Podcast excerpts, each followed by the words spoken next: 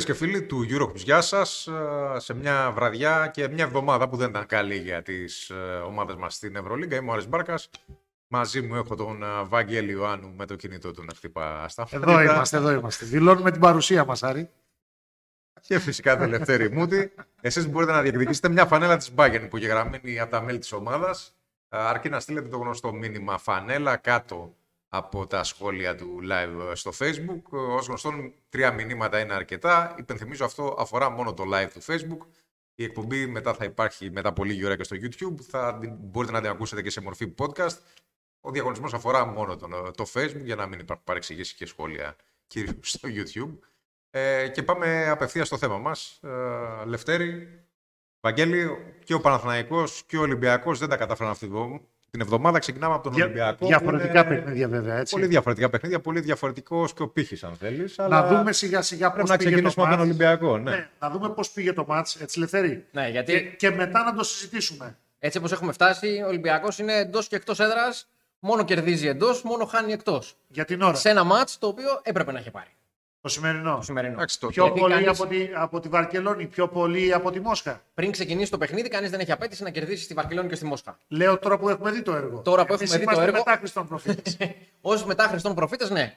Ω προ, προ Χριστού προφήτες, όχι. όχι. Το παιχνίδι το σημερινό θα έπρεπε να το έχει κερδίσει. Εγώ για το έπρεπε κρατάω μια επιφύλαξη. Βαθμολογικά μιλώντας, όταν ξεκινάει η σεζόν και όταν βλέπεις σε τι κατάσταση είναι η ομάδα και σε τι κατάσταση είναι ο αντίπαλος. Με βάση δηλαδή τις προσδοκίες που δημιούργησε και έχει δημιουργήσει, όχι δημιούργησε, έχει δημιουργήσει ο Ολυμπιακός και εξακολουθεί να δημιουργεί. Ε, γιατί το σημερινό παιχνίδι δεν είναι απο, απογοητευτικό. Ναι, όχι, αλλά να παίζουν και. ότι παίζουν... τη Zenit το 84-78. Δηλαδή να πούμε ναι, και την ναι. είδηση γιατί δεν το, το αναφέραμε έτσι. Υποθέτω ότι όσοι ναι. παρακολουθούν το ξέρουν το σκόν, ξέρουν ότι έχει συμβεί. Απλά η Zenit είναι μια ομάδα που επίση θα διεκδικήσει στην Οκτάδα. Ε, ναι. Ο Ολυμπιακός είχε την ευκαιρία να την κερδίσει. Καλό θα ήταν να την κερδίσει, αλλά στο έπρεπε έχω μια ένσταση. Ε, μιλάμε κιόλας για μια ομάδα. Στο έπρεπε, πώς το λέω, με τον πύχη τον οποίο έχει βάλει ο Ολυμπιακός. Εγώ σε αυτό Άρη πηγαίνω με το Λευτέρη, να ξέρεις. Ναι, okay. αλλά, βέβαια, να το κερδίσει. αλλά βέβαια μιλώντας για το όνομα της ομάδας. Γιατί αν δούμε τα προηγούμενα αποτελέσματα της Zenit, έχει χάσει από τη Τσεσικά, την Παρσελώνα και τη Ρεάλ. Δεν έχει κάνει δηλαδή ούτε καν ήττα εκτός προγράμματος. Οπότε Βάσει ονόματος και βάσει εμφανίσεων ο Ολυμπιακός βάση... έπρεπε να κερδίσει. Έχει δίκιο ο Λευτέρης κατά Όχι βάσει μου. ρόστερ της ε, Γι' αυτό πηγαίνω με την άποψή του. Εικόνας. Αλλά και η εξέλιξη του αγώνα τον δικαιώνει. Γιατί έχει την πρωτοβουλία η Zenit, παίζει στο γήπεδό της, έχει στη μεγαλύτερη διάρκεια το προβάδισμα, αλλά δεν την αφήνει ο Ολυμπιακός σε κανένα σημείο να ξεμακρύνει. Δηλαδή παίρνει ένα ε, συνέξει στην αρχή, ένα 14. Πλησιάζει ο Ολυμπιακός. Ισοφαρίζει 12-12. Ξεφεύγει πάλι με 8.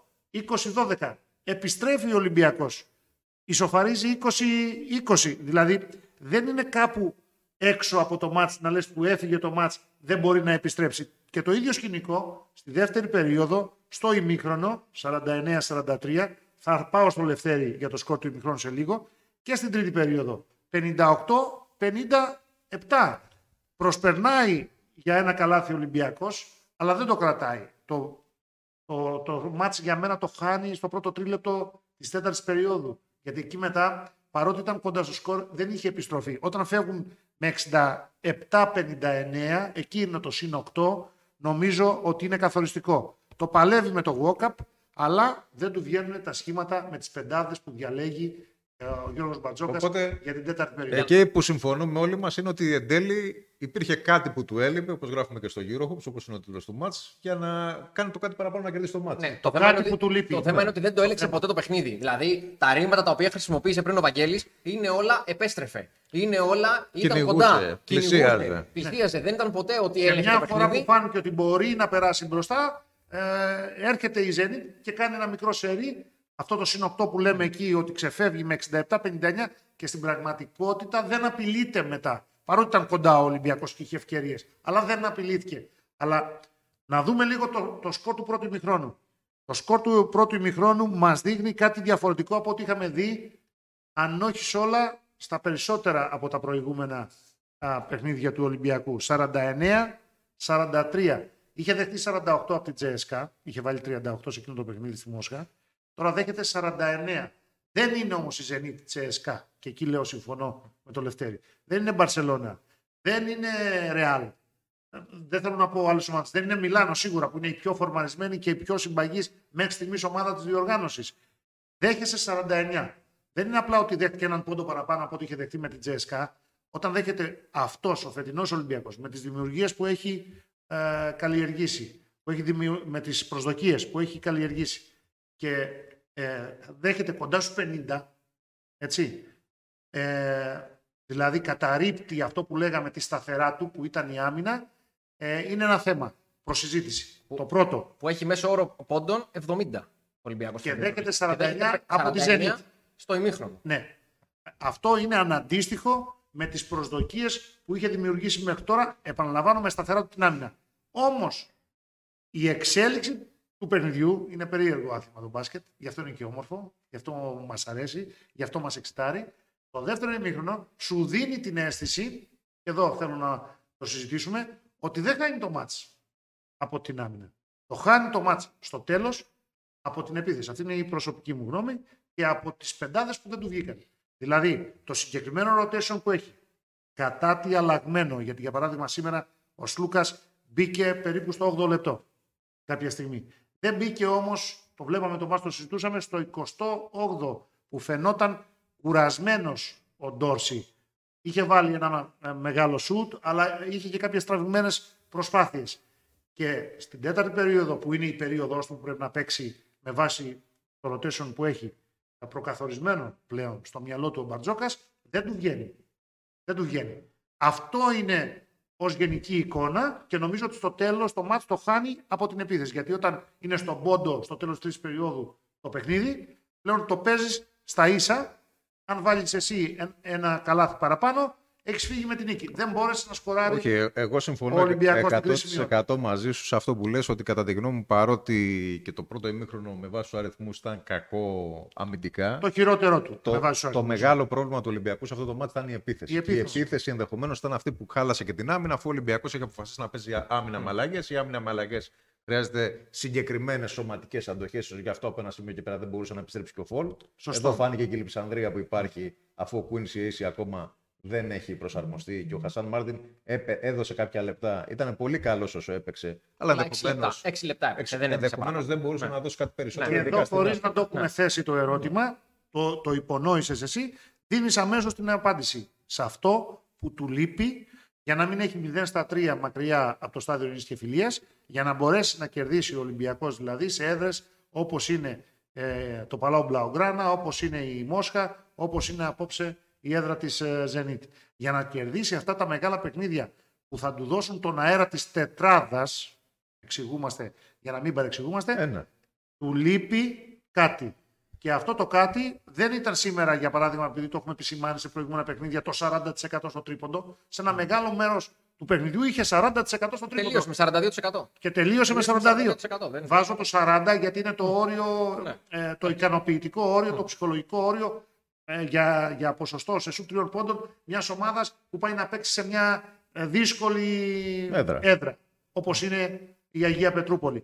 Άρα δεν του έλειπε το ποσοστό στο, στο τρίποντο, του, του έλειπαν οι ορθολογικές επιθέσεις και βεβαίως οι πεντάδες, τα, οι σχηματισμοί των πεντάδων, και εδώ θα βάλω άλλο ένα στοιχείο ε, στην κριτική μας, οι σχηματισμοί των πεντάδων που θα του έδιναν την νίκη. Με άλλα λόγια, ε, ο Ολυμπιακός σήμερα πήγε όπως σε μεγάλο βαθμό πήγε στην, ε, στη Βαρκελόνη, όπως σε μεγάλο βαθμό πήγε στη Μόσχα, έτσι και στην Αγία Πετρούπολη πήγε εντός εισαγωγικών εκ του ασφαλούς να διεκδικήσει μέχρι το τέλος το διπλό.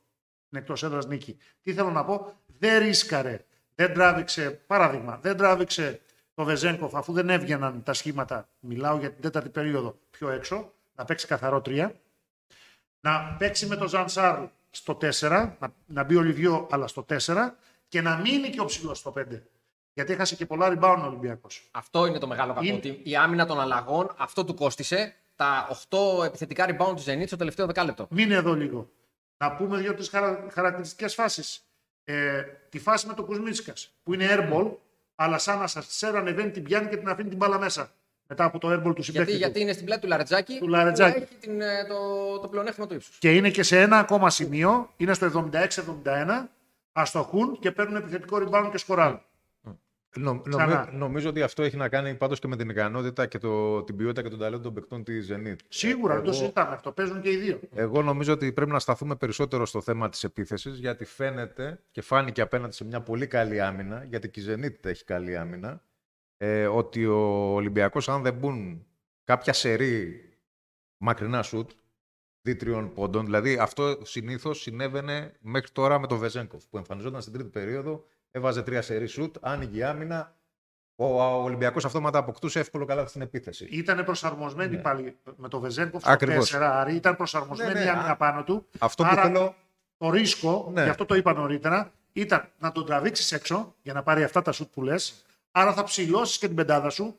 Άρα δεν θα χάσεις τόσα πολλά rebound, τόσες διεκδικήσεις σε όποια άστοχα σου είχαν αυτοί. Το, το πολύ ψηλό σχήμα στην άμυνα αλλαγών δεν ξέρω αν θα λειτουργούσε απέναντι σε αυτούς τους αντιπάλους. Αυτό με, το... με Λιβιό, με Βεζέγκοφ, ακόμα και με Φάτα. Στην πραγματικότητα στην αλλαγή θα πρέπει να βγαίνει ο Λιβιό, ο οποίος έχει πιο γρήγορα πόδια σχέση με τον Βεζέγκοφ για να καλύψει την. την σε κάθε περίπτωση ήσουν προστατευμένο δηλαδή, στο rebound. Στην πραγματικότητα θα έπεσε στην επίθεση ο Βεζέγκοφ στο 3 και στην άμυνα 4. Σωστά. Ήσουν προστατευμένο στο rebound. Όσο μπορείς να είσαι προστατευμένος στο rebound.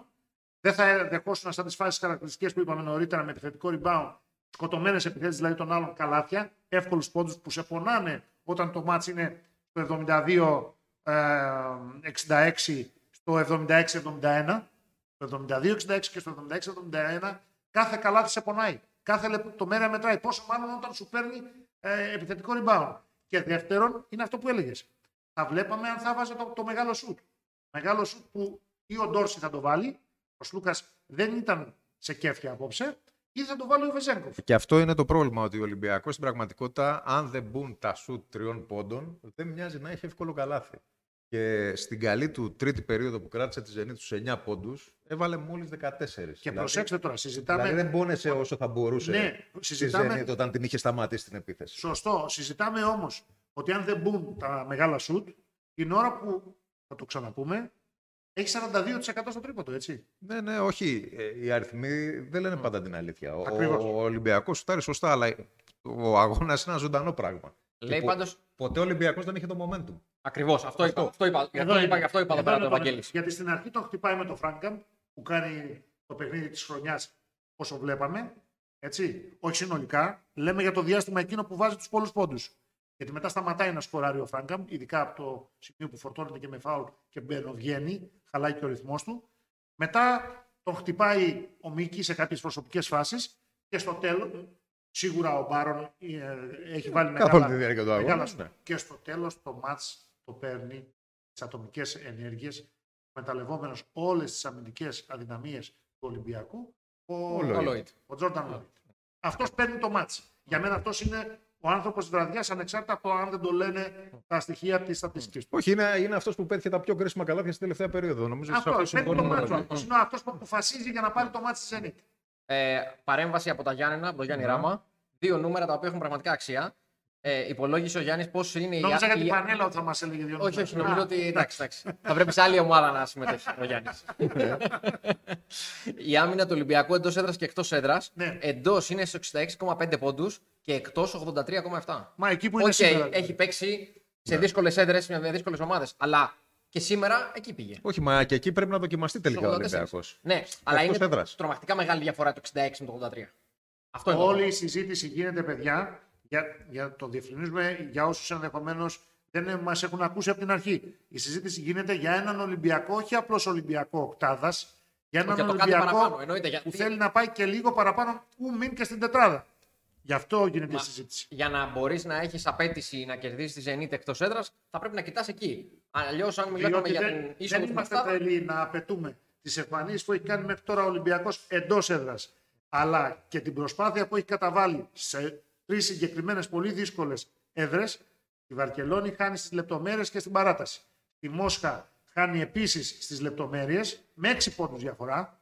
88-82, έτσι. Και σήμερα πάλι χάνει. Όχι, okay, ξέρεις γιατί γελάω. Με γιατί, την ίδια διαφορά. Γιατί στο τέλος. Ναι. ναι θα, θα, δεν πρέπει μια ομάδα που θέλει να κοιτάζει ψηλά να συμφιλιώνεται με την ιδέα ότι πάω εκτό έδρας και χάνω αξιοπρεπώς. Ναι, εκεί θα κατέληγα κι εγώ. Αλλά αυτό είναι η μία ανάγνωση. Η άλλη είναι η, η ανάγνωση που δίνουμε τώρα. Ότι έχει τις δυνατότητες Του λείπει κάτι, θα δούμε αν αυτό που του λείπει στην πραγματικότητα είναι ο Quincy Ace, εφόσον είναι σε καλή κατάσταση. Ήρθε έστω με καθυστέρηση μετά από δύο αναβολές αφήξεων, αλλά ήρθε. Να δούμε σε τι κατάσταση είναι και αν αυτός όντως θα μπορέσει να δώσει την άνεση στον Μπαρτζόκα για να ανοίξει τα σχήματά του, να ψηλώσει τις πεντάδες του και να κάνει αυτό που δεν έκανε σήμερα. Δηλαδή να πάρει ένα ρίσκο, όχι πολύ μεγάλο, αλλά τέλος πάντων να πάρει ένα ρίσκο και να βάλει το Βεζέγκοφ στο 3, όταν το μάτς πηγαίνει όπως πήγε σήμερα, να έχει τον Ace στο 4, το Φάλι το Λιβιό στο 5, μεγαλύτερη άνεση από τη στιγμή που ο Χασάν Μάρτιν δεν είναι ακόμη έτοιμος, το είδαμε και σήμερα, να παίξει σε αυτό το επίπεδο για να πάρει τέτοιες εκτός έδρας νίκες Ολυμπιακός. Από τους υπόλοιπους δεν νομίζω ότι μπορεί να έχει παράπονο ο Μπαρτζόκα σήμερα. Ε, τη εξαιρέσει του Λούκα που δεν μπήκε στο, στο πνεύμα του αγώνα, αλλά αυτό έχει να κάνει, επαναλαμβάνω, και με το rotation. Όχι μόνο με το αν είναι σε καλή βραδιά ή με την ικανότητα του παίκτη. Όχι. Ο τρόπος που χρησιμοποιείται μερικές φορές ένας παίκτης δεν του δίνει και τη δυνατότητα να δείξει και, αυτά που μπορεί να Και πρέπει, πρέπει να δούμε αν ο Ace, ο οποίος είναι πολύ καλός στην άμυνα, είναι πολύ καλός στο rebound, έχει και ένα αξιοπρεπές σουτ τριών πόντων. Ε, αν μπορεί να είναι και το συμπλήρωμα του Σλούκα στην επίθεση, να τελειώνει η φάση στο pick and roll. Γιατί ναι. αυτό είναι κάτι που ναι. πια βλέπουμε σταθερά να λείπει, ναι, λείπει πάρα πολύ από τον Ολυμπιακό. Και σήμερα ο Σλούκα προσπάθησε να βγάλει δύο άλλοι στο, στο Λιβιό. Τη μία του έφυγε η μπάλα Γεια σας και την άλλη φορά έκανε βήματα. Όταν την έπιασε στην επόμενη φάση, προσπάθησε να τριπλάρει, έκανε βήματα. Είναι φάσεις, δεν μένουμε απλά σε συγκεκριμένα κομμάτια, αλλά είναι φάσεις που αν τις μαζέψεις και τις ενώσεις, δύο επιθετικά rebound. Τέσσερις πόντι, αναπάντητη. Δύο φάσεις pick and roll στην επίθεση που δεν έγιναν αλλά οι καρφώματα ή εύκολα λέει τέλο πάντων από το Λιβιό. Οκτώ. Πόσους έχασε ο Ολυμπιακός, έξι. Ναι, όχι. Είναι... Τα, νούμερα, τα νούμερα βγαίνουν. Δηλαδή όχι, τα, τα, λάθη που έχουν γίνει είναι συγκεκριμένα και λίγα από τον Ολυμπιακό. Τα επιθετικά rebound, τα χαμένα, τα χαμένα αμυντικά rebound. Τα επιθετικά rebound είναι δηλαδή όλη η συζήτηση για το κάτι που του λείπει για να κερδίσει μακριά από το στάδιο της τυφλίας και να κάνει το άλμα της τετράδας. Mm. Αυτή είναι η ουσία. Αυτό το θέμα, το θέμα βέβαια είναι ότι εκτός έδρας ποια είναι τα περισσότερα παιχνίδια του Ολυμπιακού. Δηλαδή την επόμενη εβδομάδα έχει και εβδομάδα πάει στην ΕΦΕΣ. Έχει εντός έδρας. έπαιξε καλά, θα τα πούμε στη συνέχεια. Ναι, έπαιξε έχει, πολύ καλά. Έχει εντός έδρας στη Μακάμπη και μετά πάει με Μιλάνο και Ούνιξ. Δηλαδή... Άρα, άρα στα τέσσερα αυτά μάτς θέλει τουλάχιστον 50%. Θέλει δύο στα τέσσερα. Ναι. Δηλαδή Μακάμπι εδώ, και Ούνιξ εκτός. Όχι, να, να σου πω κάτι. Λέμε μια ναι, λογική. Ναι, όχι, έτσι, ο... Μπορεί να κάνει και τρία στα τέσσερα. Ο, ο Ολυμπιακό. Ή μπορεί να τα χάσει ναι. και τα τέσσερα. Ο Ολυμπιακό. Πότε δεν ξέρει. ναι. Από 0 στα 4 μέχρι 4 στα 4. 4 στα 4 δεν νομίζω. όχι, πρόσεξε, πρόσεξε όμως. Το Μιλάνο είναι πανίσχυρο. Ναι, εντάξει, αλλά θεωρώ ότι ο στόχος του Ολυμπιακού από εδώ και πέρα, από τη στιγμή που ο ίδιος είχε ανεβάσει εκεί που είχε ανεβάσει τον πύχη, είναι να κερδίζει κάθε παιχνίδι. Ναι, θα τα χτυπήσει δηλαδή, όχι, όχι, πρόσεξε, όχι να τα. Μόσχα, πούμε, δηλαδή, ναι, στην, θέλω, ε, θέλω, να, θέλω να πω ότι αν κάτι κακό εν τέλει μένει από την ήττα στη Zenit είναι ότι δεν έβαλε από κάτω τη Zenit στη βαθμολογία και να έχει και το πλεονέκτημα με το εντός έδρα Είναι και η Δώσαμε τη βαθμολογία. Αφού το λες είναι τώρα. και οι δύο στο 6-3. Ναι, αν τη δώσουμε 7-1 το, το Μιλάνο και περιμένουμε να κάνει 8-1 σήμερα. Έτσι δεν είναι; Ναι, ναι. Γιατί είναι μπροστά με μεγάλη διαφορά, να τα πούμε συνέχεια. 7-2 η Μπαρσελόνα στη δεύτερη θέση. 6-2 θα δούμε το αποτέλεσμα της Ρεάλ. 6-3 ο Ολυμπιακός. 6-3 η Μακάμπη. 6-3 η Βιλερμπάν. 6-3 η Ζενίτ. Αλλά με, με συν 6 Ζενίτ. Ναι. Και 5-4 από πίσω η Τσεσικά Μόσχας. Δηλαδή στην 8η θέση. Στην 8η θέση η Τσεσικά είναι δεδομένο ότι θα ανέβει. Στο 4-4 η Μονακό απόλυτη ισορροπία νίκε ήττε και μετά αρνητικά ρεκόρ για τις ομάδες που ακολουθούν. Από τον Ερυθρό Αστέρα με τελευταία της Αλγύρης που έχει 0-8 δεν τέλειωσε που μέσα σε αυτές είναι, η Φενέρ, και... που μέσα σε αυτές είναι η Φενέρ και η ΕΦΕΣ. Ναι. Το θυμίζουμε για την ισορροπία δηλαδή ναι. της κατάστασης και το πώς μπορεί ναι. να διαμορφωθεί η κατάσταση σε 4-5 ναι. αγωνιστικές. Ναι, γι' αυτό τα λέμε όλα αυτά και πάντα δικαιολογούμε τον τίτλο. Ευρηματικός του Σταύρου Μπαρμπαρούση. Το, το, κάτι, το κάτι, που, που του λείπει. Αυτό ναι. το κάτι που του λείπει. Του σαν την τη γαρπή. Ναι, για το. Σταύρο Μπαρμπαρούση, σαν την τη γαρπή. για το εκτός έδρας διπλό σε τέτοιες έδρες. Δεν λέμε να πας να κερδίσεις μια ομάδα της Αλγύρης τώρα, για παράδειγμα, που είναι τελευταία ή να πας να κερδίσεις τη Βιλερμπάν εκτός έδρας όταν δεν θα έχει μεγάλο κίνητρο ή να κερδίσεις ε, το Μόναχο που πάντα είναι υπολογίσιμο ή την Άλμπα τον δυσκόλεψε εντός έδρας. Δεν λέμε για τέτοιες ε, έδρες, λέμε για έδρες ομάδων που έχουν τους ίδιους στόχους ανεξάρτητα από αν έχουν διπλάσιο ή τριπλάσιο μπάτζετ από τον Ολυμπιακό. Εμείς δεν κοιτάμε τους προπολογισμού. Και... Κοιτάμε τι γίνεται στις τέσσερις γράμμε. Και ανάλογα με το πόσο εκτός έδρας θα κερδίσει ομάδες που έχουν τους ίδιους ή παραπάνω από ένα στόχο, τόσο και εσύ κοιτάζει πιο ψηλά. Είναι τόσο ναι, απλό. Δεν Θα τα χτυπήσει όλα τα μάτς. Το θέμα είναι ότι εδώ μπορούσε να έχει από τα τρία έτσι όπως τα έχουν δει, μιλάω για τα τρία εκτός έδρας, τουλάχιστον ένα διπλό. Καλά, αν, αν ήταν Ολυμπιακός στο 7-2, ναι, θα μιλήσουμε ναι. σε άλλη φάση εντελώς. Δηλαδή, όχι, μετά από 9 αγωνιστικέ όχι, το, το, το, Δηλαδή, η, η, η, η ήττα στη Βαρκελόνη νομίζω. Ναι, αυτό, το, το ίδιο ακριβώς πράγμα θα ήθελα να σου πω. Ότι αν είχε ναι. καταφέρει να κερδίσει το μάτι στη Βαρκελόνη, ναι, θα, ναι. Ήταν, θα κοίταζε εντελώς. Και δεν θα τον, ένοιαζε, δεν τον ένοιαζε τόσο πολύ, δεν τον ενοχλούσε, δεν θα τον πλήγωνε τόσο πολύ. Όσο τέλος πάντων τον πληγώνει αυτό το μείον 6 από τη Zenit σήμερα. Αν είχε κερδίσει στη Βαρκελόνη. Μα... Για να βάλουμε πάντως λίγο και τους ε, θεατές στα σχόλιά τους. Στο, Ποιο... στο, στο τέλος ο Ολυμπιακός έπαιξε φανερά για τη διαφορά. Λες στο εντάξει, ναι, ναι, ναι, ναι, ναι, ναι, οκ, εντάξει. Τελευταία όχι, και, καλά έκανε αυτό. Ναι, δηλαδή, στο πίσω μέρος του Ολυμπιακού βρίσκεται ακριβώς αυτό το πράγμα. Ας το άλλο από κάτω δεν έπαιρνε την νίκη, να μην χάσει με 10-12 που θα ήταν δύσκολο να καλυφθεί στο ΣΕΦ. Το μείον 6 καλύπτεται. Προφανώς. Ε, για τα σχόλια πιο πολύ στέκονται σε αυτό που είπες πάντως, ε, Βαγγέλη, για το rotation και για το πώς ακριβώς ναι. γίνονται οι αλλαγές και το πώς ακριβώς είναι το, το rotation του Μπαρτζόκα. Και το ρίσκο, το ρίσκο που χρειάζεται να πάρει κάποιες φορές ο προπονητής του Ολυμπιακού όταν το παιχνίδι κρίνεται. Ωραία. Πάει μέχρι τώρα safe. Γιατί του το επιτρέπει και ο χαρακτήρας που δείχνει η ομάδα. Και τα αποτελέσματα και η απόδοση των παικτών και όλα. Όλα μαζί. Ο χαρακτήρας που δείχνει η ομάδα του το επιτρέπει να πηγαίνει έτσι, αλλά μια του κλέφτη, δύο του κλέφτη, τρεις και κακή του μοίρα λένε. Λοιπόν, δεν το πήρε στη Βαρκελόνη, δεν το πήρε στο διπλό στη Μόσχα. Απόψε, αφού έβλεπες ότι δεν είναι εύκολο να παίξεις κυριαρχικό μπάσκετ, αυτή είναι η αλήθεια, είχε την πρωτοβουλία, είχε το προβάδισμα ε, η Zenit στο μεγαλύτερο διάστημα και βασικά στην τέταρτη περίοδο, έπρεπε, κατά την άποψή μου, μπορεί να κάνω και λάθος, να ρισκάρει λίγο παραπάνω. Δηλαδή να παίξει μαζί με Ντόρσεϊ και Σλούκα. Να παίξει, να παίξει και με Ντόρσεϊ και Σλούκα. Και με Ντόρσεϊ και Σλούκα. Ή με τους τρεις ψηλούς που είπα. Αν δεν ήθελε τρία γκαρντ με αυτούς τους δύο μέσα, που είναι ευάλωτοι στην άμυνα, για να τα λέμε όλα, θα μπορούσε να παίξει με αυτούς τους δύο και τρία ψηλά παιδιά, Βεζένκοφ, Λιβιό, Φαλ, ή να παίξει με το Walkup και έναν από τους δύο, ή να παίξει με τρία γκαρντ και με το Walkup μέσα. Α... Να παίξει δηλαδή και με Σλούκα και με Ντόρσεϊ, αλλά με το Walkup στο 3 πλέον στην άμυνα.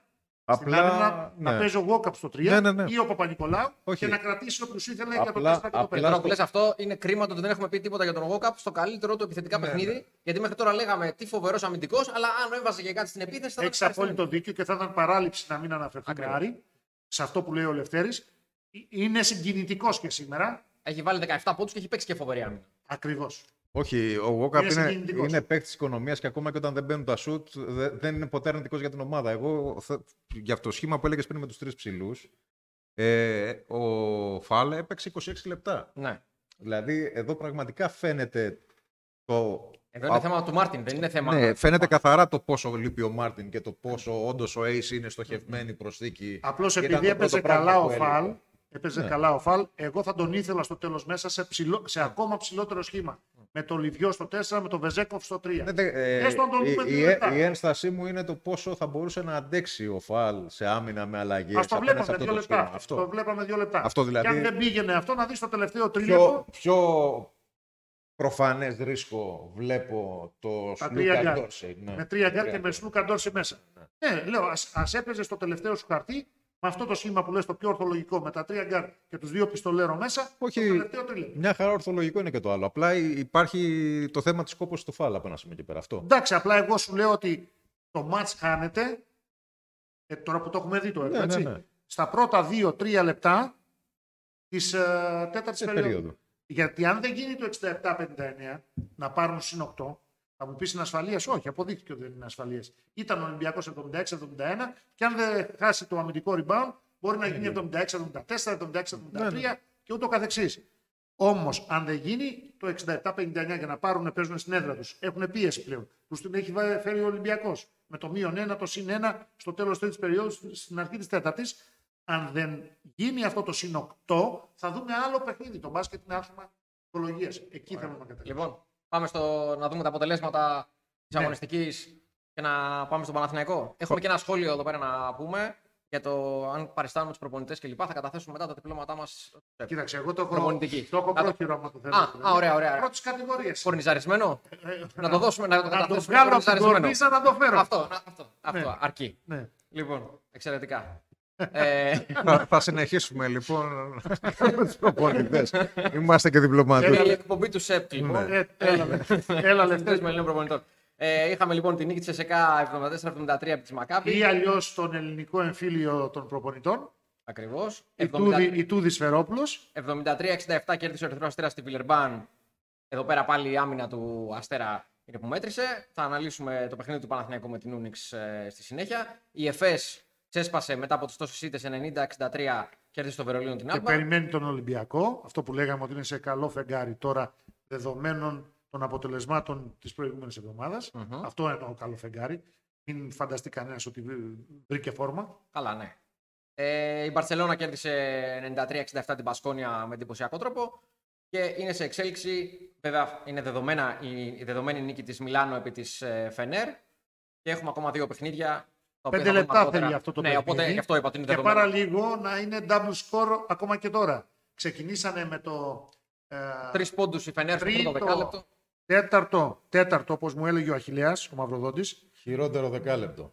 Τρίτο, χειρότερο ναι. δεκάλεπτο. Έβαλε τρεις πόντους η Φενέρ και πάρα λίγο δηλαδή να μπει στη λίστα με Ζαλγκύρης που έχει σε ένα μάτσο με την ΕΦΕΣ δύο. Μαρούσι σε ένα μάτσο με την Παρτιζάν όταν έπαιζε Ευρωλίγκα με Μπαρτζόκα δύο. Και ΕΦΕΣ Μπενετών. Μπενετών είχε σκοράρει ε, επίσης δύο. Αυτές τι τρεις ομάδες δηλαδή, η Ζαλγκύρης, το Μαρούσι και η Μπενετών, έχουν βάλει από δύο και έχουν την πρωτοκαθεδρία στο αρνητικό ρεκόρ πόντων μιας περίοδου. έβαλε τρεις η Φενέρ στην πρώτη και τώρα χάνει 37-64. Άμα ήταν 37-74, double score δηλαδή. Θα ήταν λίγο πριν τελειώσει το μάτσο. Λοιπόν, πάμε τώρα στο Για να δείξουμε πόσο δυνατό είναι και το Μιλάνο, με το οποίο θα παίξει ο Ολυμπιακός. Ε, και πόσο, πόσο περίεργη είναι η Ευρωλίγκα. Νομίζω ότι κανένας δεν περίμενε ότι η Φενέρ αυτό το μάτσο θα έχει 37 πόντους. Ναι, ναι, ναι. Είναι όμως το Μιλάνο πολύ δυνατό. Ναι, ναι. Θα δούμε αν θα εκτροχιαστεί, αλλά είναι πολύ δυνατό το Μιλάνο. Ακόμα και όταν χάνει το Μιλάνο, ε, στη Γερμανία όταν ε, έχασε, το μάτς όχι απλώς το διεκδίκησε, το μάτς το, το ήλεγξε ε, στο μεγαλύτερο διάστημά του, παρότι βρέθηκε να χάνει και με διαφορές, δεν το πήρε, αλλά και σε εκείνο το άσχημο βράδυ δεν έπαιξε α, αποκαρδιωτικά, απογοητευτικά. Δηλαδή, ε, σε ικανοποιεί ο τρόπος με τον οποίο παίζουν φέτος ε, οι παίκτες του Μεσίνα. Δεν είναι η κλασική η, η Ιταλική ομάδα, η Ολύμπια, που ήταν ή, ή, ή, στο ύψος ή στο βάθος. Κυρίως στο βάθος. Ή στο ζενή, ναι. Κυρίως στο βάθος. Ναι, στο βάθος. Όταν ήταν τα κρίσιμα ήταν στο βάθος. ναι. να, δει, ζενή, να δει ξανά κόλαση παράδεισος κτλ. Έχει σταθερότητα φέτος, έχει ομοιογένεια, γι' αυτό Πολλοί λένε ότι είναι πιο μπροστά και από τις Ισπανικές ομάδες και από την Τζέσκα ως φαβορή για τον τίτλο. Θα, θα, δούμε, θα το δούμε αυτό. Έχουμε και φανέλα της Μπάγκεν που κέρδισε το Μιλάνο. Ναι. Είναι η μοναδική ομάδα μέχρι τώρα που τα κατάφερε. Έτσι. Συνεχίστε να στέλνετε τα μηνύματά σας γράφοντας φανέλα. Είπαμε μέχρι τρία ο καθένας. Μην φλουντάρετε το chat. Έχουμε ήδη πάντως και κάποιον ο οποίος έχει ήδη λάβει δώρο από προηγούμενη εβδομάδα και στέλνει συνεχόμενα μηνύματα. Ναι, αν υπάρξει διχογνωμία, προφανώς αυτός που έχει πάρει δώρο μειονεκτεί έναντι του λοιπόν. φίλου που δεν έχει φανέλα ακόμα και πάμε στον Παναθηναϊκό. Αυτό, πάμε στον Παναθηναϊκό. Παίζει με την ε, Bayern, είπαμε την επόμενη εβδομάδα, αλλά πάμε στον Παναθηναϊκό να δούμε το μάτι με την Ούνιξ. τι έγινε, ναι. Ακριβώς. Να θυμηθούμε τι έγινε. Λοιπόν, ε, έχω την εντύπωση ότι την περασμένη εβδομάδα μόνοι μας τα λέγαμε, μόνοι μας τα ακούγαμε. Είπαμε ότι είναι ένα σταυροδρόμι για τον Παναθηναϊκό. Ότι πρέπει να πάρει αποφάσεις. Αποφάσεις που θα μου πεις στο ελληνικό πρωτάθλημα θα, θα τις δείξεις. Δεν ξέρω. Ε, σίγουρα πάντως στην Ευρωλίγκα δεν μπορείς να συνεχίσει το ίδιο βιολί. Κάτι δεν πάει καλά. Το θέμα είναι τι μπορεί να αλλάξει πια ο Παναθηναϊκός. Γιατί το να χάνει πια από την Ούνιξ έτσι όπω έχασε εντός έδρας, αυτό που. Επειδή δεν μας άκουσες, ήσουν στο γήπεδο την περασμένη εβδομάδα. Έχουμε ευτυχώς και την επανάληψη, έχουμε ευτυχώς και τα podcast. Α, φροντίζω, φροντίζω έχω ενημερωθεί. Να μην στα ξαναπούμε. Μην, μην ανησυχεί. Δεν χρειάζεται να βάλουμε το ε πάνω ω επανάληψη. Ο άνθρωπος που έχει τη μικρότερη ευθύνη μέχρι στιγμής και είναι ο προπονητής, ο Δημήτρης Πρίφτη, πρέπει να αποφασίσει με ποιους θα πάει και ποιους θα αφήσει. Που λένε οι πολιτικοί. Ε, από τον, από τον Καβάφη ξεκίνησε. Και, ναι, και έφτασε στην πολιτική. Ισχύει και για την προπονητική, για τον αθλητισμό και για τον μπάσκετ.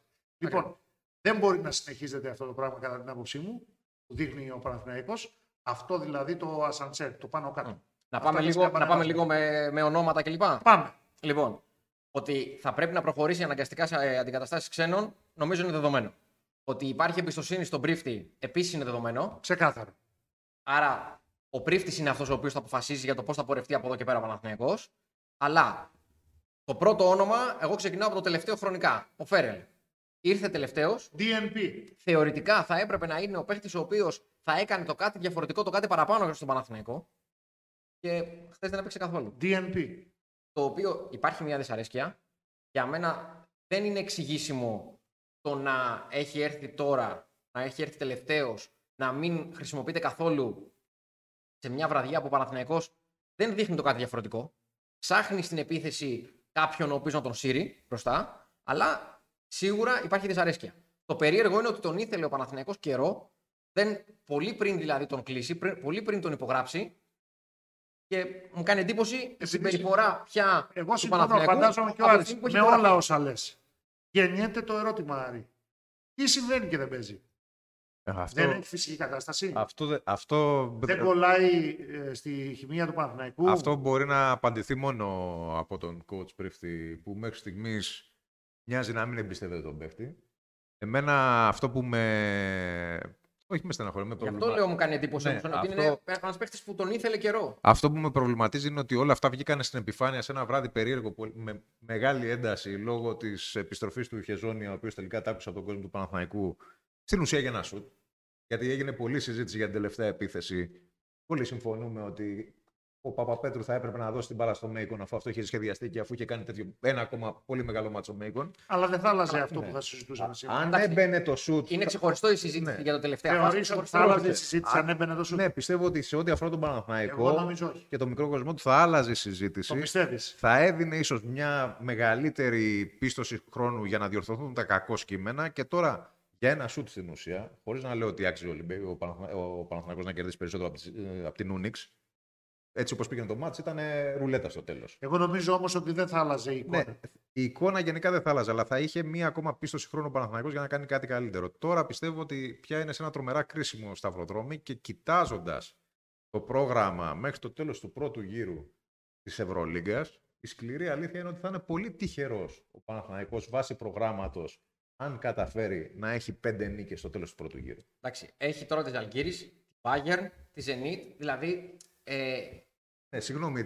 Πριν από λίγο λέγαμε ότι τη Zenit ε, είναι λογικό να δυσκολεύεται να την κοιτάξει τα μάτια ο Ολυμπιακός που υποθέτω έχει θέσει στον πύχη να πλησιάσει προς το Final Four. Ναι, αλλά λέω ότι δεν μπορεί τα μάτια με τη Ζαλγκύρη και την Bayern το μάτς, την επόμενη το εβδομάδα. με τη Ζαλγκύρη είναι αυτονόητο ότι ο Παναθηναϊκός πρέπει να το κερδίσει. Αν δεν κερδίσει και το μάτς με τη Ζαλγκύρη, αν η πρώτη νίκη της Ζαλγκύρη στην τρέχουσα σεζόν είναι κόντρα στον Παναθηναϊκό, τότε αυτόματα οποιαδήποτε διάθεση για πίστοση χρόνου υπάρχει στην ομάδα και για πειραματισμούς, εξαφανίζεται. Δεν μπορεί να γίνει κάτι διαφορετικό νομίζω. Εγώ, εγώ χωρίς να διαφωνώ σε αυτό που λες, λέω ότι ήδη η πίστοση χρόνου έχει. Ναι, δεν διαφωνούμε. Απλά... Το κακό είναι ότι ο Παναθηναϊκός μπήκε, μπήκε σε περίοδο κρίσης από την πρώτη εβδομάδα. Ναι. Δηλαδή μετά την ήττα από τη Μονακό και από τον Άρη. Αυτό είναι το κακό για τον Παναθηναϊκό, ότι διαχειρίζεται κρίση εδώ και 1,5 μήνα.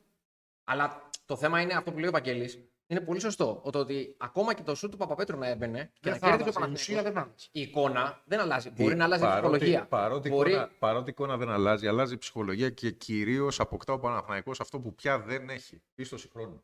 Εντάξει, δεν νομίζω πάντως. Ένα ουφ θα ακουγότανε. Το ουφ πολλές φορές σε βοηθάει να πας παρακάτω, αλλά δεν σε πάει μακριά. Τώρα, ο, τώρα νομίζω όμως ότι ο Παναθηναϊκός θα πάει να αντιμετωπίσει μια Ζαλγκύρης που βρίσκεται σε τραγική κατάσταση με τέτοια πίεση. Ένα, για αυτούς είναι τελικός όμω, ναι. είναι και για τον Παναθηναϊκό. Που μπορεί ξαφνικά να δούμε. Και μάλιστα για αυτούς... Δηλαδή αυτό που το μη χειρότερα, εδώ αποκτά πραγματικά βάση και ουσία. Για αυτούς, Άρη, είναι τελικός εντός έδρας του. Ε, ναι. Για τον Παναθηναϊκό είναι τελικός, αλλά τουλάχιστον εκτός έδρας. Για αυτούς είναι ακόμα μεγαλύτερος τελικός. Δηλαδή μεγάλο το παιχνίδι και εκεί πλέον δεν έχει δικαιολογίες, γιατί δεν έχει και περιθώρια. Αυτό που λέμε τώρα. Δεν έχεις άλλη πίστοση χρόνου. Για μένα από την περασμένη εβδομάδα δεν είχε ο Παναθηναϊκός. Και έπρεπε να κάνει. Ε, τώρα απλά η κατάσταση έγινε χειρότερη. Ριζικές και δραστικές τομές από την περασμένη εβδομάδα.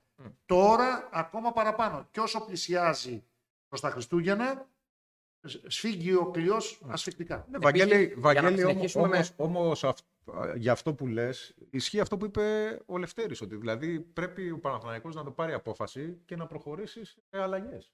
Δηλαδή δεν βλέπω με το υπάρχον υλικό τι άλλο μπορεί να γίνει. Όταν δεν παίζει ο νεοφερμένος Αμερικανός, ε, υπάρχει ζήτημα. Ναι.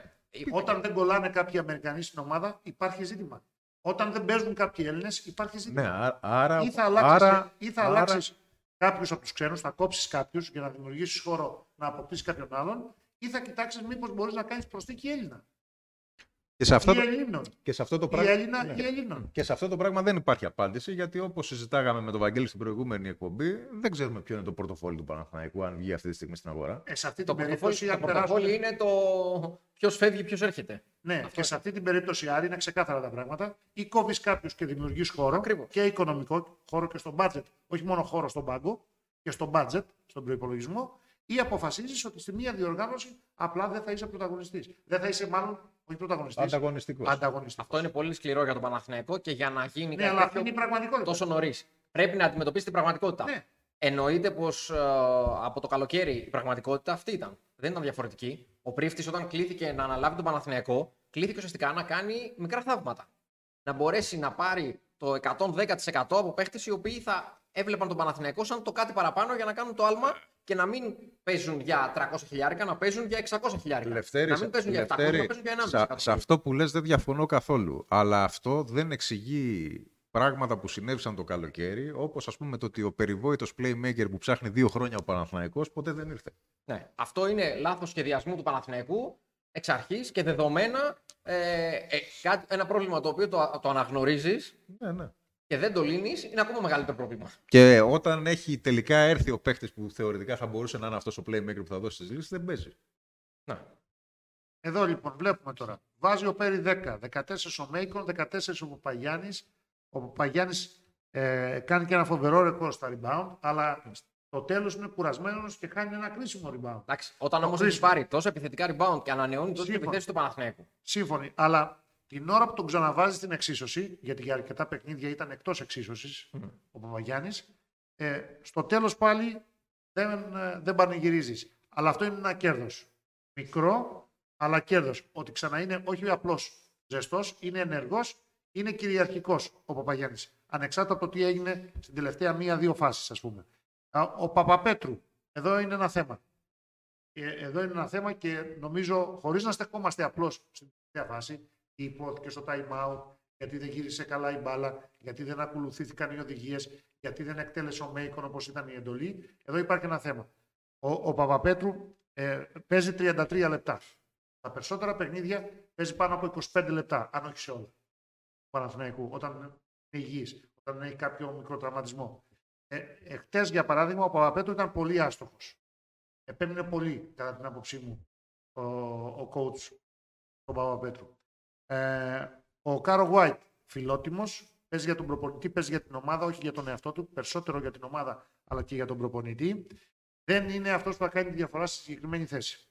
Ο Κασελάκης παίζει λιγότερο. Για τα δεδομένα του Παναθηναϊκού όμως Ναι. θα έπρεπε ο Οκάρο White να έκανε πολλά παραπάνω πράγματα Ο Φλόιντ βλέποντας το, Σωστό. το πόσα χρήματα παίρνει. Σωστό. Ο Φλόιντ δεν είναι επίπεδο Ευρωλίγκας. Αυτή είναι η, η αλήθεια. Ο Εύαν όσο μπορεί το παλεύει. Ο Σαντρός φιλότιμος. Υπάρχει πάντως, Φιλότιμος, λέμε για τον αλλά Evans, μέχρι εκεί. υπάρχει πάντως μεγάλη απογοήτευση στην, ε, στον Παναθηναϊκό για τον Evans.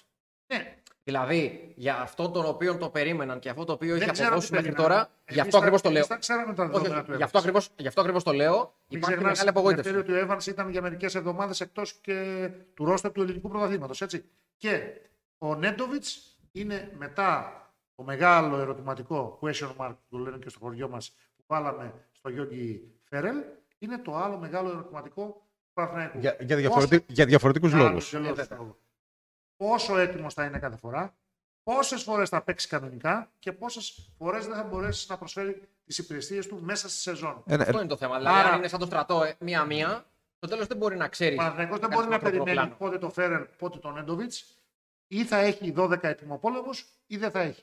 Άρα κάποια απάντηση έρχεται, νομίζω, μέσα από τη συζήτηση όχι, και, και, τη, και, και- τις και αντιθέσεις εννοώ- που έχουμε, και μια εννοώ- σύνθεση απόψεων, έρχεται Μιας για και να λες- δοθεί. Όχι. Όταν έχεις δύο γκαρντ, τέτοια γκαρντ, ο ένας με προϊστορία και περγαμηνές NBA, και ο άλλος με τη γνωστή προϊστορία του Νέντοβιτς. Ωραία. Και δεν βοηθάνε, υπάρχει ζήτημα. όχι, νομίζω με αυτό που είπες, δίνεις την απάντηση για το πόσο μπερδεμένη είναι η κατάσταση και δίνεις και την απάντηση και για το γιατί έπαιξε 33 λεπτά ο Παπαπέτρου.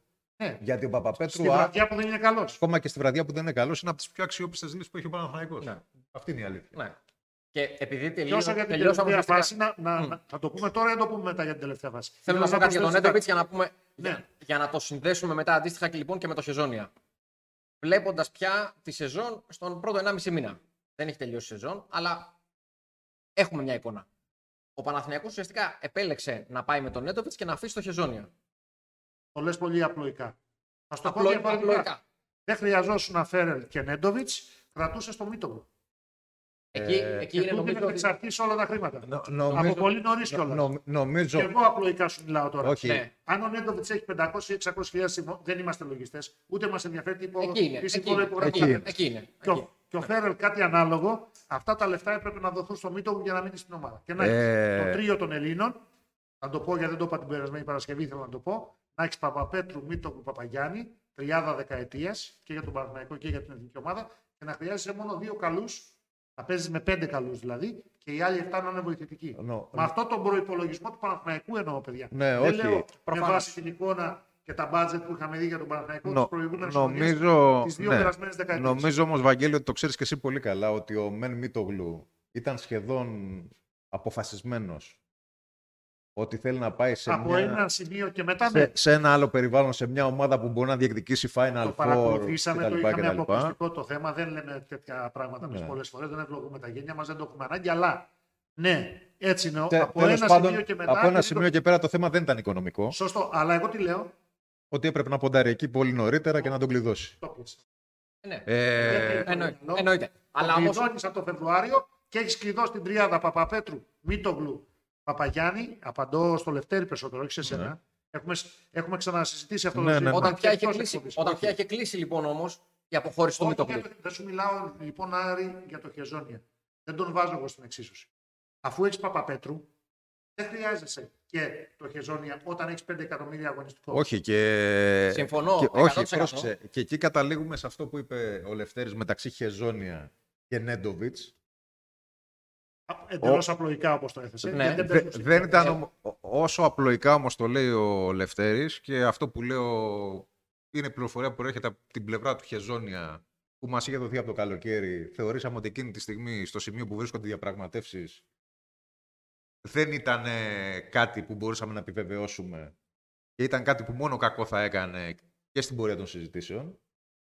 Μόλις ανανεώθηκε ο Νέντοβιτς, και μόλις η πλευρά του Χεζόνια κατάλαβε ότι το ποσό που ετοιμαζόταν να δώσει ο Παναθηναϊκός στην ουσία ήταν όσο θα έπαιρνε και ο Νέντοβιτς.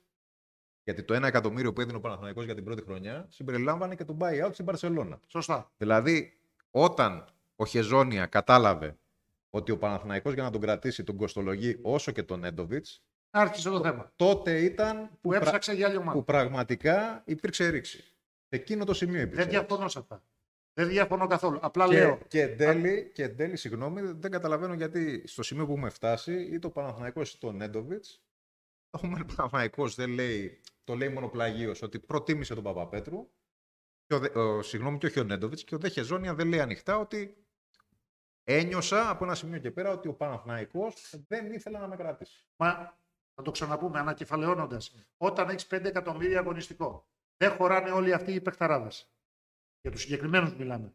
Δεν χωράνε όλοι. Έπρεπε να κάνει επιλογή. Θα κρατήσεις τον Έλληνα. Και εγώ τον Έλληνα θα κρατούσα. Τον Παπαπέτου που είναι και αρχηγός σου.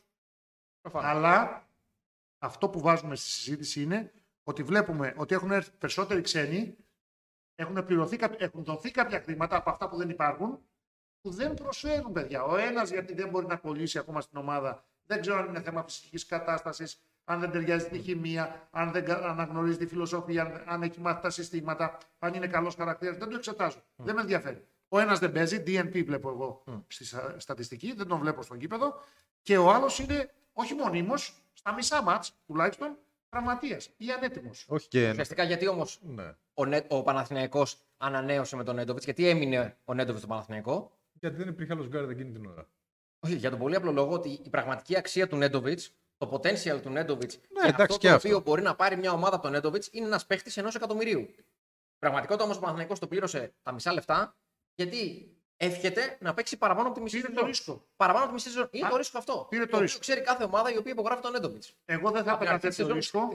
Ανεξάρτητα από το αν ο Νέντοβιτ ε, παίξει από εδώ και πέρα όλα τα μάτς και μπορεί να βάζει 20 πόντους σε κάθε μάτς. Δεν έχει καμία σημασία. Την ίδια συζήτηση θα κάνουμε και τουλάχιστον από την πλευρά μου το ίδιο θα ακουστεί. Λέω, εγώ δεν θα έπαιρνα αυτό το ρίσκο για να έχω τέτοια συμφόρηση που υπάρχει τώρα στην περίμετρο χωρίς έναν ξεκάθαρο ηγέτη, αυτή είναι η αλήθεια, θα προτιμούσα από πολύ νωρίς να προασπίσω την ελληνική τριάδα και να τη στηρίξω με δύο πολύ καλούς Αμερικανούς και οι υπόλοιποι να είναι παίκτες της αξίας, οικονομικής λέω, όχι αγωνιστικής, του Ναι, τώρα όμως που δεν υπάρχει αυτή η τριάδα, συμφωνώ με αυτό που λες εσύ και με αυτό που λέει και ο Λευτέρης, ότι αν ειδικά ο Παναθηναϊκός αποφασίσει ότι πρέπει να κεντρωθεί στα εντός των συνόρων, από τη στιγμή που υπάρχει και περιορισμός στους πόσους ξένους μπορεί να χρησιμοποιήσει, είναι σαφές ότι κάποιοι περισσεύουν. Και πρέπει να συμμαζευτεί το πράγμα για να έρθουν παίκτε που πραγματικά θα μπορούν να βοηθήσουν τον Παναθηναϊκό. Και δεν έχει ένα είναι, πολύ, είναι πολύ νωρίς ακόμα. Ο Παναθηναϊκός ναι. έχει πάρα πολύ χρόνο για να το αποφασίσει. Για να... Δι, διότι κακά τα ψέματα ε, έχει τώρα κάποιους παίκτες που είναι σχεδόν ίδια, όχι ακριβώς, ίδια κοψιά, περιφέρεια. Ο Φέραλ και ο Μέικον. Και δεν έχει έναν σαν τον Λορέντζο Μπράουν, μην πάμε πολύ μακριά, να παίκτη θα μπορούσε να τον πάρει ο Παναθηναϊκός, που έχει το ένα συναντήον ενός, έχει τη δημιουργία, μπορεί να βάζει το καθαριστικό σουτ, μπορεί να σε ξεκολλήσει και να πάρει τις φάσεις, για παράδειγμα, που δεν έχει στις ειδικές καταστάσεις τουλάχιστον μέχρι τώρα ο Παναθηναϊκός, ανεξάρτητα από αν έγινε λάθος περίπτωση Παπαπέτου Μέικον. Ωραία. Να κλείσουμε... Είχε, είχε ξαναγίνει στη, στη Βασκόνια. Σωστά. Ο Παναθηναϊκός θέλει, εκεί θέλει παίκτη ικανότατο στο ένα εναντίον ενό, έναν καλό σλάσερ, έναν καλό δηλαδή διεμβολιστή, βασιματάκια ή έναν παίκτη που μπορεί να ξεμαρκαριστεί με μια σταυρωτή και να εκτελέσει μπροστά σε άλλο. Ναι, πρόσθετα. Θεωρητικά ο Φέρελ μια χαρά μπορεί να τα κάνει. Αυτό, αυτό, αυτή η περιγραφή αυτό, για το Φέρελ ταιριάζει. ταιριάζει τέλεια με το Φέρελ. Ναι, γι' αυτό είναι και το μυστήριο. Το, το τι ακριβώς συμβαίνει. Γι' αυτό κάνουμε όλη τη συζήτηση ναι. και εμείς. Λοιπόν, ε, για να κλείσουμε. Ε, εντάξει, όλα όσα έγιναν με το Χεζόνια, εκτός γηπέδου εννοώ, δεν εννοώ τα εντός γηπέδου, ναι. ε, νομίζω πρέπει να τα σχολιάσουμε λίγο γιατί όλο αυτό το η ιστορία αγάπης να το σχολιάσουμε. Α. Αυτό εδώ πέρα είναι δηλαδή, στην κρίση του καθενός. Εσύ τώρα το βάζεις στο θέμα και την πετάς στην μπάλα στη γερκίδα. Ε, εγώ λέω ότι. Πατάτα, για απέναντι την καυτή. Εντάξει, πόσο καυτή πατάτα μπορεί να είναι ο Χεζόνια, ο οποίο. Είναι ωραίο. Είναι ωραίο, δημιουργεί ιστορία. Είναι ωραία ιστορία. Σ' αρέσει να το συζητάς, σ' αρέσει να το βλέπεις, να το ακούς. Ε, κάτι ανάλογο που έκανε ο Χεζόνια το είχε κάνει και ο Χάκετ αλλά δεν είναι οι ίδιες περιπτώσεις. Καμία σχέση όμω. Δεν είχε πει ο Χάκετ γεννήθηκα Παναθραϊκό. Δεν είπε ο Χεζόνια γεννήθηκα. Όχι, είπε είμαι Παναθραϊκό. Θέλει να έγινε Παναθραϊκό. Θέλω να επιστρέψω, είναι η ομάδα μου και το καθεξής. Αλλά είναι επαγγελματικός αθλητισμός. Ό,τι και να λέμε τώρα. Εγώ πιο πολύ ήθελα να μείνω στις δηλώσεις του το, στον προσπίσω. Το μελό είναι ωραίο, αλλά είναι επαγγελματικός αθλητισμός. Είναι ε, Κροάτης, δεν έχει γεννηθεί καν ε, δίπλα στη λεωφόρο. Και δίπλα στη λεωφόρο να ή στο Μαρούσι Εντάξει, είναι, είναι ο παδός του Βράγκοβιτ. Μην το, δηλαδή, ως Κροάτης, ας πούμε, θαύμαζε τον Βράγκοβιτ που έδωσε ευρωπαϊκό στον Παναθηναϊκό. Όποιο και να είναι, ό,τι και να αγαπάει, ό,τι και να είναι, το θέμα είναι που να σχολιάσουμε είναι οι δηλώσεις του και το προς πίσω και το πώς. Ε, καλά το παίζει πάντως. Όχι. Ε, ε, Από πλευράς marketing, άμα με ρωτάς, μια καλά το παίζει. Εμέ, εμένα... Ε, νομίζω ότι έχει κάνει κάποια λάθη. Δηλαδή... Όχι, εγώ θεωρώ ότι το παίζει καλά αυτός. Πρόσεξε, εμένα η άποψή μου είναι ότι δεν το παίζει. Ότι, και εγώ πιστεύω ότι, ότι ο ίδιος πραγματικά ε, αισθάνεται τον Παναθηναϊκό σπίτι του. Πραγματικά δηλαδή, από όσο έχω συζητήσει με το περιβάλλον του, όχι με τον ναι. ίδιο. Ε, η, η, όλη συμπεριφορά του μάλλον προκαλεί δυσκολίες στο επαγγελματικό του κομμάτι. Ε, και γι' αυτό και ο ίδιος ήταν πολύ διστακτικός στο να πει κάποια πράγματα ανοιχτά. Πραγματικά αγαπάει τον Παναθηναϊκό, δεν θέλει να δημιουργήσει πρόβλημα στον Παναθηναϊκό, δεν, δεν, δεν. Αλλά, όπως είπες και εσύ, αυτή, αυτού του είδους συμπεριφορά από ένα σημείο και πέρα ε, προσκρούει στον επαγγελματισμό και στα σχέδια που μπορεί να έχει μια οποιαδήποτε ομάδα. Δηλαδή, Εγώ τα ακούω με σεβασμό. Δηλαδή, ο, ο, Χεζόνια θα ήθελε πάρα πολύ να είναι ξέρω εγώ, ηγέτης της επόμενης μέρα του Παναθηναϊκού. Ναι. Αλλά αυτό δεν ξέρω πώ μπορεί να γίνει και κυρίως αν συμφωνεί και ο Παναθηναϊκός. Ένα λεπτό. Καμία αντίρρηση σε αυτό. Αλλά να βάλουμε μερικούς αστερίσκους, τους βάζω εγώ, αυτό δεν τους βάζεις εσύ, ότι Πόσο βρέθηκε σε δύσκολη θέση. Όταν κατάλαβε τι γίνεται, ότι δηλαδή θα προτιμηθεί ο Έλληνας ηγέτης, ο Έλληνας αρχηγός από σένα, έκανε δηλώσεις. Πρώτα ήρθε ο μάνατζερ του να προσεγγίσει Έλληνες συναδέλφους, να δώσει νομίζω, τη θέση. Νομίζω, Μετά ήρθε ο ίδιος να ξεκαθαρίσει τη θέση του. Νομίζω ότι το μεγάλο, το μεγάλο, φα, το μεγάλο φάουλ, αν θέλεις, που έγινε από τον ίδιο τον Μάριο Χεζόνια ήταν ότι ισχυριζόταν ότι δεν έχει ατζέντη. Ναι. Και αυτό. Ενώ είχε έναν άνθρωπο που τον εκπροσωπούσε, ο οποίος απλά δεν είναι ατζέντης, είναι δικηγόρος. Ναι, δηλαδή ε, ήταν λίγο παιχνίδι λέξεων αυτό. Κατά τα άλλα, εγώ, εγώ πραγματικά πιστεύω ότι η αγάπη του για τον Παναθηναϊκό ναι. είναι αυτό που λέει. Δεν, δεν, υπάρχει, δεν υπάρχει ατζέντα πίσω από αυτό το πράγμα. Καλά, φάνηκε το ότι δεν είχε ατζέντα αρκετές φορές. Ναι. Το, το ότι ο κόσμος του Παναθηναϊκού πια αυτό το πράγμα το ακούει βερεσέ mm. είναι προφανώς κατανοητό και επίσης. Γιατί ο κόσμος του Παναθηναϊκού θεωρητικά θα ήθελε να δεχθεί ας πούμε, την οποιαδήποτε ναι. πρόταση, οποιοδήποτε ποσό ναι, και, και, όταν, και να μείνει στον Παναθηναϊκό. Δηλαδή από, το, α, α, από ένα σημείο και πέρα, με, αυτό που λέει ο, με αυτά που λέει ο Χεζόνια, είναι η αλήθεια του μεν, αλλά δεν βοηθάει ούτε τον εαυτό του ούτε τον Παναθηναϊκό. Κατά την άποψή μου, πάντως, αν ίσχυε αυτό που λες 100% για να κάνω και το δικηγόρο του διαβόλου, όπω κάνω από την αρχή αυτής της κουβέντας για το συγκεκριμένο θέμα, δεν θα έπρεπε να κάνει καμία δήλωση μέχρι να, να, να περάσει τη φετινή σεζόν και να τα πει το επόμενο καλοκαίρι. Είπε πολλά και στο μεσοδιάστημα. Για μένα. Συμφωνώ, συμφωνώ 100% που, αλλά. που ενόχλησαν τους ανθρώπους του Παναθηναϊκού. Συμφωνώ 100% αλλά αυτή είναι η λογική. Και αν, αν λες αυτά που λες, η αγάπη σου δηλαδή είναι άδολη για την ομάδα που εγώ δεν έχω λόγο να αμφιβάλλω, έτσι. Δεν την αμφισβητώ. Λέω ότι δεν πρέπει να ενοχληθείς. Πήραν μια απόφαση ο Διαμαντίδη, ο Αλβέρτης και ενδεχομένως ο καινούριος προπονητή, που εκείνες τις μέρες έκλεινε τη συμφωνία του και άφηνε ένα μεγάλο συμβόλαιο στην προηγούμενη ομάδα του Ινούνιξ για να έρθει στον Παναθηναϊκό, πήραν μια απόφαση να πάνε με ένα συγκεκριμένο σχέδιο. Και γι' αυτό από ένα σημείο και πέρα συμφωνώ 100% ότι η τοποθετήση του Χεζόνια παρότι είναι η δικιά του αλήθεια, επειδή είναι μισόλογα στο τι ακριβώς συνέβη λοιπόν, στις συζητήσεις, δεν βοηθά. Σπάνια διαφωνούμε τελικά. Ακριβώς. Ε. Δεν χρειαζόταν να κάνει τις δηλώσεις. Δια, και... Διαφωνούμε σε και για την τηλεθέαση. και αν δεν είχε. Άρα, και ελευθερία, επειδή εσύ το έβαλες στο ζήτημα, εσύ άνοιξες την κουβέντα, αν δεν είχε κάνει εκείνες τις δύο συνεντεύξει. Ναι, αν δεν είχε κάνει εκείνες τις δύο συνεντεύξεις, δεν θα υπήρχε κανένας που μπορούσε να τους, να του προσάξει και το παραμικρό. Βαγγέλη, νομίζω ότι πέρα από τις συνεντεύξεις υπήρχαν 150 μηνύματα στα social media, και όλα δεξιά, αυτά, αριστερά. Ναι, ναι, ναι, Θέλω να πω ότι δεν σώζονταν το Ακόμα πράγμα. Ακόμα και χθεσινές δηλώσεις ναι. είναι εμένα που μου έκαναν εντύπωση. Πάντως για να το κλείσουμε, συγχωρώ και δεν είναι το πρόβλημα του Παναθηναϊκού, το αγωνιστικό εννοώ, η απουσία και ζώνια. Γιατί κάποια στιγμή θα μπορούσε κάποιος να υποθέσει ότι αν είχε μείνει ο Χεζόνια εκεί και ο Νέντοβιτς θα είχε λυθεί. Όχι, δεν πιο μπερδεμένος θα ήταν σε ε, αυτή την περίπτωση. Θα ήταν σίγουρα πιο μπερδεμένος. Για μένα, και νομίζω δεν θα επιστρέψουμε πάλι σε αυτή τη συζήτηση, μέχρι να δούμε τι θα αποφασίσει ο ίδιος ο Παναθηναϊκός στι επόμενες εβδομάδες, ίσως και τον επόμενο μήνα, και ανάλογα και με τα αποτελέσματα. Μην ξεχνάμε ότι έρχεται εκτός των δύσκολων αγώνων που ακολουθούν. Πρώτο το παιχνίδι στο Κάουνας με τις Αλγύρες για την Ευρωλίγα, έρχεται και τον τέρμι με τον Ολυμπιακό στα αδερφέ για το ελληνικό πρωτάθλημα στις 22 του μήνα. Ναι. Ανεξάρτητα από αυτά, εγώ σας είπα τι θα έκανα. Τα πόντερα, τη μεγάλη τριάδα, Αγία Τριάδα, πες του όπως θες, το, το ελληνικό προπύργιο του Παναθηναϊκού, Παπαπέτρου, Μίτογλου, Παπαγιάννης, γη και είδο να κρατήσω αυτή την τριπλέτα. Δεν χρειάζεται να έχω 12 καλούς, τουλάχιστον για αυτή τη σεζόν. Θα βλέπαμε για την επόμενη. Αν θα αλλάξει καθεστώς με το βοηθικό Παναθηναϊκός, αν θα αλλάξει διοκτήτη, αν θα βρει μεγαλύτερο χορηγό και το καταξή. Και δύο καλού ξένους περίμετρο. Με δύο υγιείς καλούς ξένους στην περίμετρο, συν την τριπλέτα που λέγαμε, ακόμα και αν έπαιζαν στα περισσότερα μάτσα αυτοί οι τρεις, 30, 29, 28, 32, 35 λεπτά ο καθένας, θεωρώ ότι τα αποτελέσματα θα ήταν καλύτερα και σε διάρκεια, όχι μόνο στην αρχή της σεζόν, και σε διάρκεια και στην Ελλάδα και την Ευρώπη. Αυτό. Νομίζω ότι τα διπλώματα προπονητικής θα μας τα στήσουν την επόμενη εβδομάδα σίγουρα. Τα έχουμε πρόχειρα και διαθέσιμα. Έτοιμα. Έτσι. Λοιπόν. με κορνίζα από πίσω. Αυτό πίσω. Η μου Τζόγλο έχει υπογράψει παιδιά το πτυχίο, οπότε μην ανησυχείτε. Ωραία. Ε, Σα καλύπτω.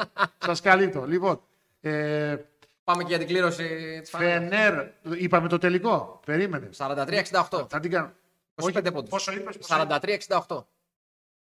Τελικό. Τελικό. 43, δηλαδή από το 37-64 το τελευταίο πεντάλεπτο έγινε 43-68. Και το 43 δεν έχω προλάβει να πω ότι έχουν γράψει τα παιδιά μέσα. Το 43 επίσης για τη Φενέρ πρέπει να είναι ένα από τα αρνητικά mm. ρεκόρ mm. στην ιστορία της στην Ευρωλίγκα. Όχι γενικώς, για τη Φενέρ έχουν μπει και 39 και 37 mm. ε, ως λιγότεροι πόντι σε ένα μάτς. Φενέρ Μιλάνο 43 68. Ε, τι χρωστάμε άλλο από Έχουμε εδώ; Έχουμε άλλα δύο μάτσα που είναι πολύ νωρίς ακόμα, οπότε καλύτερα ναι. να μπουν στο site, να Άρα βλέπουμε, βλέπουμε απλώς ότι το Μιλάνο επελάβνει 8-1, έτσι. Ε, και το αναμενόμενο. Και, και αναμένουμε κι εμείς. Και η Τσέσκα είναι η 8η ομάδα με 5-4 αυτή τη στιγμή. Και αυτό δεν πρόκειται να αλλάξει. Λοιπόν. Αυτή θα είναι η 8η ομάδα. Ακουμπάει ακόμα τετράδα ο Ολυμπιακός με το 6-3, αλλά εκεί υπάρχουν πολλές ισοβαθμίες. Και πάμε για την κλήρωση. Για την κλήρωση. Πόσα λεπτά έχει διαρκέσει η εκπομπή, 55. 55 λεπτά. Από το 1 έως το 55. Ε, τώρα σήμερα δικαιωματικά θα του πάρει το 55. Ο τελευταίο. Αυτό που έχει υπομονή να ακούσει όλο το story όπως εξυπάνθηκε για το. Έχει στείλει ήδη τα τελευταία τρία λεπτά ναι. ε, τρία μηνύματα. Ναι. Δηλαδή. Εντάξει, ε, αλλά... Για το τυπικό της υπόθεσης, ω συνήθως θα ειδοποιηθεί. Θα ειδοποιηθεί, τουλάχιστον όμως δεν κόβουμε τη συμμετοχή του μόνο και μόνο επειδή έκανε και μπασκετικά σχόλια ανάμεσα στα μηνύματα για να κερδίσει το δώρο. Πάρα πολύ ωραία. Πάρα ωραία, πολύ ναι. ωραία. Μπράβο, συγχαρητήρια. Αυτός είναι ο σωστός τρόπος για να κερδίσετε τη φανέλα, να κάνετε και μπασκετικά μηνύματα. όχι μόνο και το φανέλα. Την να κάνετε και ένα σχόλιο. Την άλλη εβδομάδα θα έχουμε ε, στο τέλος της εβδομάδας θα έχει γίνει και το, Μακάμπι, και το Ολυμπιακός Μακάμπι. Ναι, ναι. Σωστά; Ναι, ναι. Και αυτό είναι απόλυτο ντέρμπι. Και όχι μόνο ελληνικός εμφύλιος στον πάγκο, όπως χθες με το Τσέσκα Μακάμπι. Μπαρτζόκας τώρα εναντίον Σφερόπουλου. Έχουμε δει και το Σφερόπουλος εναντίον Πίκτη. Σημαντικό, γιατί έχουν και οι δύο από 6-3. Ναι, τώρα αυτό το μάτς... Είναι παιχνίδι τετράδας. Είναι παι...